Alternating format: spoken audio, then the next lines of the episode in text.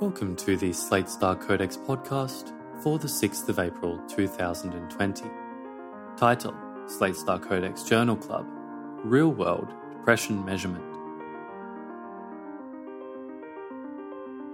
The largest non pharma antidepressant trial ever conducted just confirmed what we already knew.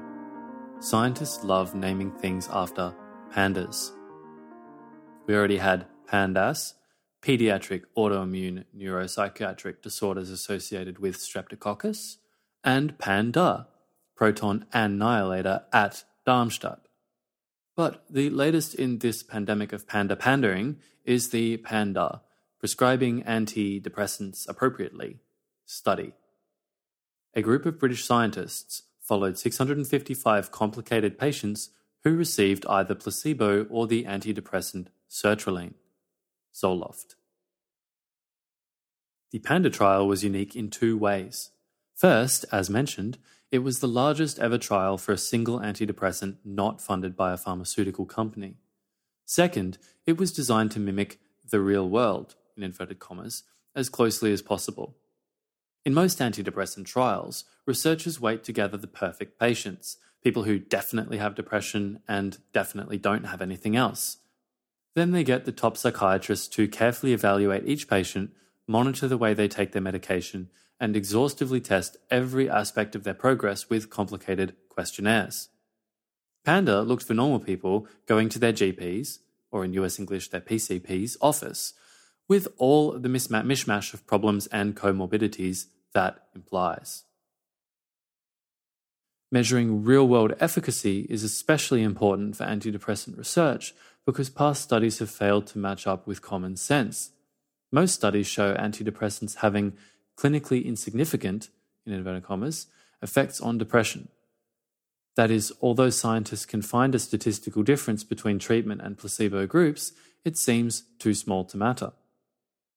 But in the real world, most doctors find antidepressants very useful, and many patients credit them for impressive recoveries. Maybe a big real world study would help bridge the gap between study versus real world results. The study used an interesting selection criteria. You were allowed in if you and your doctor reported, quote, uncertainty about the possible benefit of an antidepressant, end quote. That is, people who definitely didn't need antidepressants were sent home without an antidepressant. People who definitely did need antidepressants got the antidepressant, and people on the borderline made it into the study. This is very different from the usual pharma company method of using the people who desperately need antidepressants the most in order to inflate success rates. And it's more relevant to clinical practice. Part of what it means for studies to guide our clinical practice is to tell us what to do in cases where we're not otherwise sure. They ended up with 655 people, ages 18 to 74, from Bristol, Liverpool, London, and York. They followed up on how they were doing at 2, 6, and 12 weeks after they started medication. As usual, they scored patients on a bunch of different psychiatric tests. In the end, Panda confirmed what we already know. It's really hard to measure antidepressant outcomes, and all the endpoints conflict with each other. I'm going to be much nicer to you than the author of the original studies were to their readers and give you a convenient table with all the results converted to effect sizes. All the values are positive, meaning the antidepressant group beat the placebo group. I calculated some of this by hand, so it may be wrong. Here follows a table with three columns one for endpoint, one for effect size, and one for p value. Endpoint PHQ9, effect size 0.19, p value 0.1. For BDI, effect size 0.21, p value 0.01. Endpoint GAD 7, 0.25 effect size, p value less than or equal to 0.0001. SF 12 effect size 0.23 p-value 0.0002. PHQ-9 remission, effect size 0.31, p-value 0.1. BDI remission, effect size 0.55, p value 0.049, and self rated improvement, effect size 0.49, p value less than or equal to 0.0001. PHQ-9 is a common depression test. BDI is another common depression test. GAD-7 is an anxiety test. SF-12 is a vague test of how mentally healthy you're feeling. Remission indicates percent of patients whose test scores have improved enough that they qualify as no longer depressed. Self rated improvement was just asking patients if they felt any better. I like this study because it examines some of the mystery of why antidepressants do much worse in clinical trials than according to anecdotal doctor and patient intuitions. One possibility has always been that we're measuring these things wrong. The study goes to exactly the kind of naturalistic setting where people report good results and measures things a bunch of, pe- a bunch of different ways to see what happens. The results are broadly consistent with previous studies. Usually, people think of effect sizes less than 0.2 as minuscule, less than 0.5 as small, and less than 0.8 as medium. This study showed only small to low medium effect sizes for everything.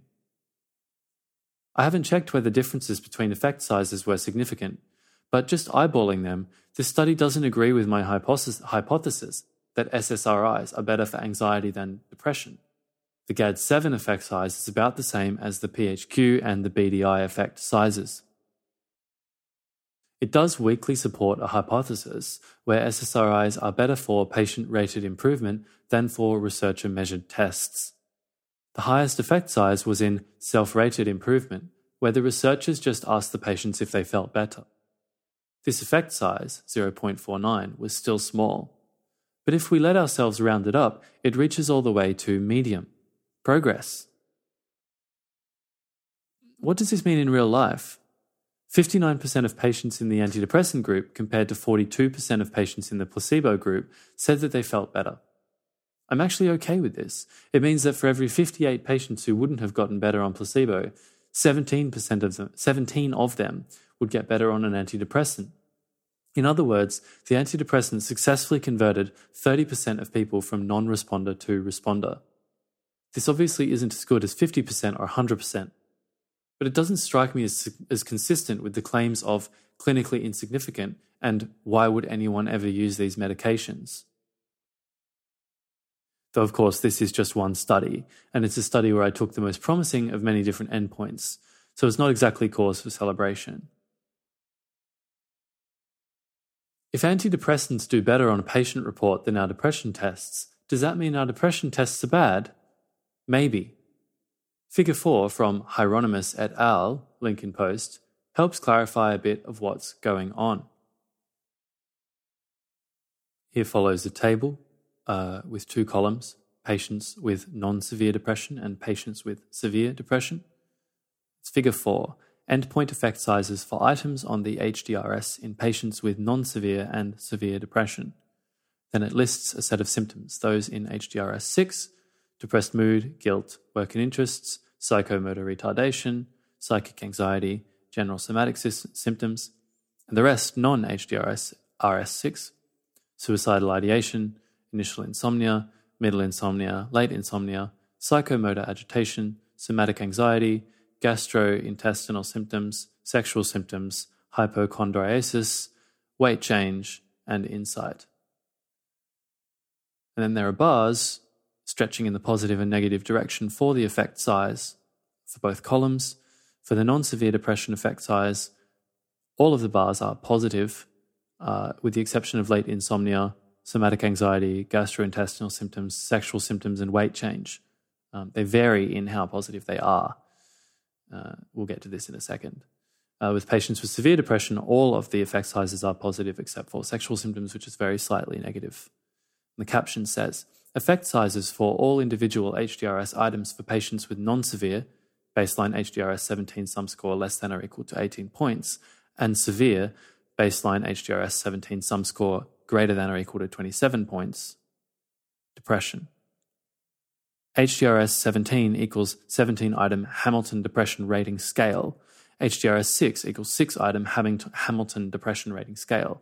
Non HDRS 6 equals the 11 item Hamilton Depression Rating Scale. Then there are a series of p values that I won't read out. At least in less severely depressed patients, antidepressants are more likely to produce significant gains on vaguer or more fundamental systems, symptoms, like depressed mood or anxiety, than on specific symptoms, like insomnia or psychomotor disruptions. Probably patients care a lot less about psychomotor disruptions than researchers studying depression do, and they just want to feel happy again. This study's finding of a 0.4 to 0.5 effect size on patient response closely matches Hieronymus et al.'s finding of an 0.4 to 0.5 effect size on depressed mood.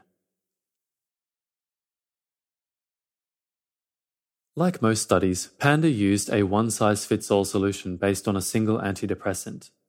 This is a reasonable choice for a study, but doesn't match clinical practice, where we usually try one antidepressant, see if it works, and try another if it doesn't.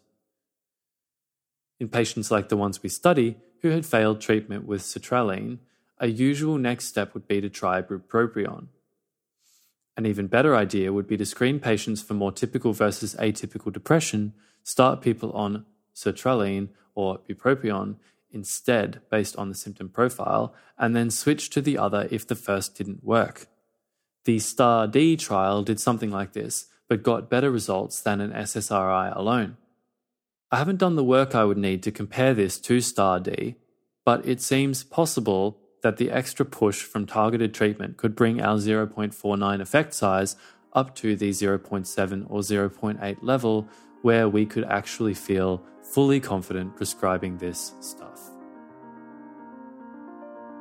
This audio version of Slate Star Codex is provided with the permission of Scott Alexander. I'm not Scott, I'm Solenoid Entity. You can find me at slatestarpodcast at gmail.com or on Patreon at patreon.com slash sscpodcast. If you'd like to reference this material, please do so by linking to the original post. And if you think having an audio version of Slate Star Codex is valuable and you don't have something better to do with your money, please consider donating to patreon.com slash ssc podcast. See you next time.